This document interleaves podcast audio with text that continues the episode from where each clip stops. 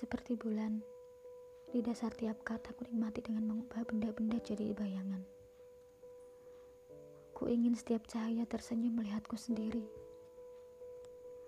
Ku ingin tidak apa pun mampu menampung dan menjangkau kesedihanku. Kejahatan ada di mana-mana, di kota, atau di kata-kata, atau pada segala sesuatu yang kau sebut kita. Dalam bentuknya yang paling sempurna, dia bernama kebahagiaan. Akan selalu kau temukan diriku bersedih dan jatuh cinta kepada laut yang memisahkan diri dari puisi dan orang-orang kota yang gemar berlibur. Aku mengajari diriku berenang dan menjadi kuat. Berkali-kali kau hadiri pemakaman yang semata demi memastikan kematianku. Setelah mati, aku hidup sebagai hewan peliharaan yang selalu tak mau kau sangkarkan, atau kebiasaan buruk yang tak mau kau singkirkan. Sesekali aku jadi puisi cerewet seperti ini untuk meyakinkanmu. Kau selalu cantik, bahkan saat tidur di pelukan orang asing.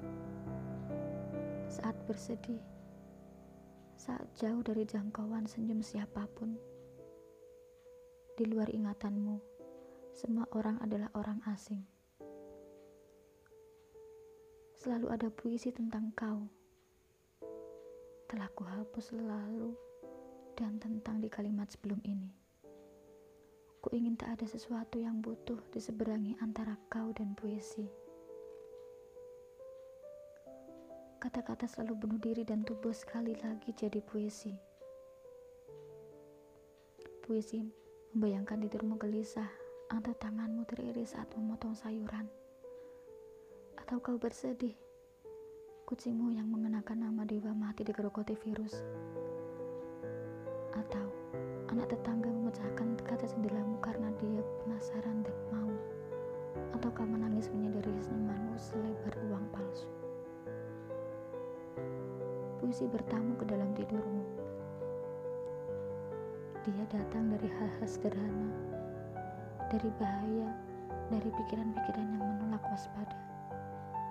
Dan kau jatuh cinta.